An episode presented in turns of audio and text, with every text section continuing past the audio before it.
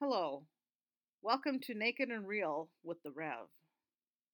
Today's emotion is agitation by Reverend Teresa Heipel, Master of Divinity with Counseling Ministry. What is agitation? Agitation refers to an abnormal mental state, often dangerous, in which the brain is highly aroused for action but does not know why. Something has prevented the brain from linking its arousal to a meaningful goal.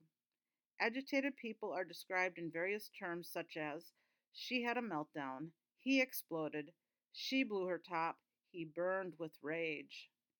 What fuels these reactions? We need to be asking what keeps them from happening all the time? When you feel unsafe and your needs and desires are not satisfied, these arousals can become normal place, whereas those whose needs and desires are satisfied and their need for safety is accomplished, these type of outbursts would seem uncomfortable and strange. The stronger the impetus, the more our adrenaline kicks in, the flight or fight syndrome. Agitated people are physically restless and may use pacing as a panacea. Just like an angry or caged animal can do nothing but pace and growl at passers-by. The agitated person's unrestrained actions yield no ready relief from the situation that drove them to this behavior. Many people can experience less drastic, similar kinds of agitation when in the throes of strong emotions, ready to spring into action when the opportunity arises, and can be quite adaptive to remaining on high alert. Does this sound familiar in today's circumstances? We are all in this together. This is the mantra of the COVID 19 pandemic. We find ourselves, everybody in the whole world is dealing with the same problem. But we still have injustices, and the difference between the haves and the have nots are very prevalent at this time. No one knows for sure when they are going back to work. No one knows if they are going to have enough to eat. Many people are getting food from food banks. This is a whole new reality. Homeschooling is not what most parents have signed up for. Internet connections in more rural areas can be spotty and don't have high speed internet. Some children have younger brothers and sisters that also need to do their schoolwork using the same computer and also need high speed internet connections. Some families are trying to figure out how to get everything done on one computer and both parents need to do their work online, and then the children need to get online to do their schoolwork and access their assignments. Some have babies, toddlers, and preschoolers in addition to all the other school age children they have in their house. People are agitated, are refugees who have fled their country because of war or civil unrest, and they are still disadvantaged. They may not have a computer at home, and all education is now online learning. The special needs children are not getting FaceTime with their teacher, which is especially hard on them, as well as all the children in school not getting FaceTime with their teacher. The children that go to school are missing their friends, their teachers, and the social ability that happens in learning how to get along with others. There is more to education than reading, writing, and arithmetic. If the parents are able, they can help their children. If the parents don't know the subject or can't read the English language, then the children are at a disadvantage. They can't go knock on a neighbor's door and ask for help with schoolwork. We are under shelter in place orders. The adults are agitated because they have no idea how long everyone is going to be home and how they are going to survive without going into work. We are doing things differently now. We are finding ways to work from home. I believe we are working towards working from home is if there is a possibility when things turn back to nor- more normal ways and activities. Those who are sports fans don't know when they are going to be able to go to stadiums to cheer their players on, just as if the professional sports players and teams don't know when they will be playing again. Everything is so uncertain. I believe it will take a while to get our economy up and running again. I belong to several groups that usually meet together in person. As an extrovert, it is hard to just be on the computer, seeing everyone from a computer screen. For business owners like myself, we are deciding if and when our business can be back in business again and becoming creative as to how to make money in the meantime.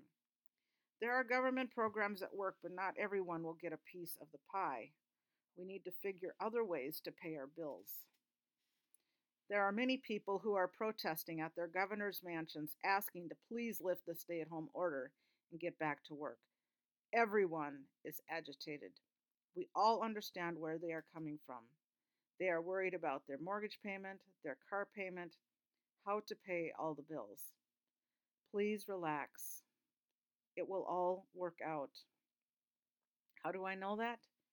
Because that is the only solution. We are all going through the same thing. The banks have mercy for a while, and if they get mad, you talk to them and make a plan. You don't ignore the problem. I will repeat that. You do not ignore the problem. You confront the problem, you deal with it, and move on. That is the only choice. We get agitated with our partner. You're in a relationship and you have issues with your partner. That is not a surprise at all. You will always have issues because they are not you. When two people come together, you have two different personalities and two different ways of being. And so, yes, you are going to have conflict. We are agitated because we want a cure and a drug that will stop the COVID 19 spread. We just found out that it may take until September before the first drug will be able to come out to market. When will the actual drug make it in the market? There is testing to be done before it comes to market. This usually takes years. If we move this faster than usual, are we opening ourselves up for more problems rather than less problems? Yes, we are agitated. The government isn't doing enough. The world isn't doing enough. Our governor isn't doing enough. We are always, always, always in a hurry. This time of staying put is beneficial for really spending time with your family. You get to see their gifts and their strengths, and you get to capitalize on your growing family.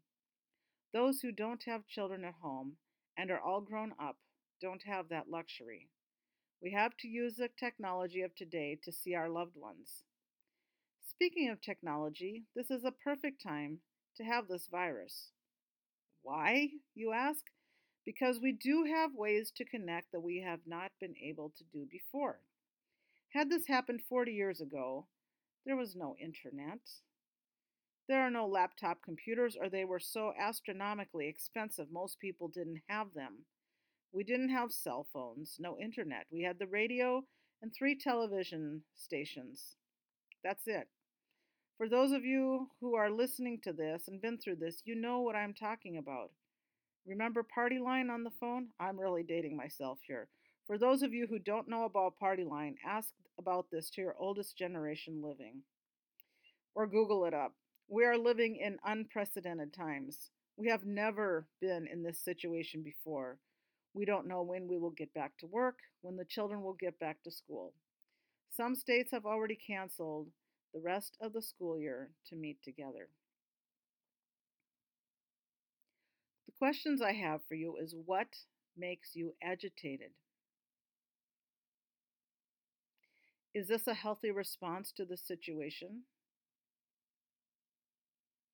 Or is this an unhealthy response to the situation? What positive thing can you do to reduce your agitation? We all have our situations that agitate us. When we don't know what is going on, we experience agony, which is the next subject in this series. And if you would like more information or to get a hard copy, you can go to Amazon.com and press in Naked and Real with the Rev, and all my little ebooks will be popping up for you to purchase. So thank you for listening to this pod- podcast and blessings to you all.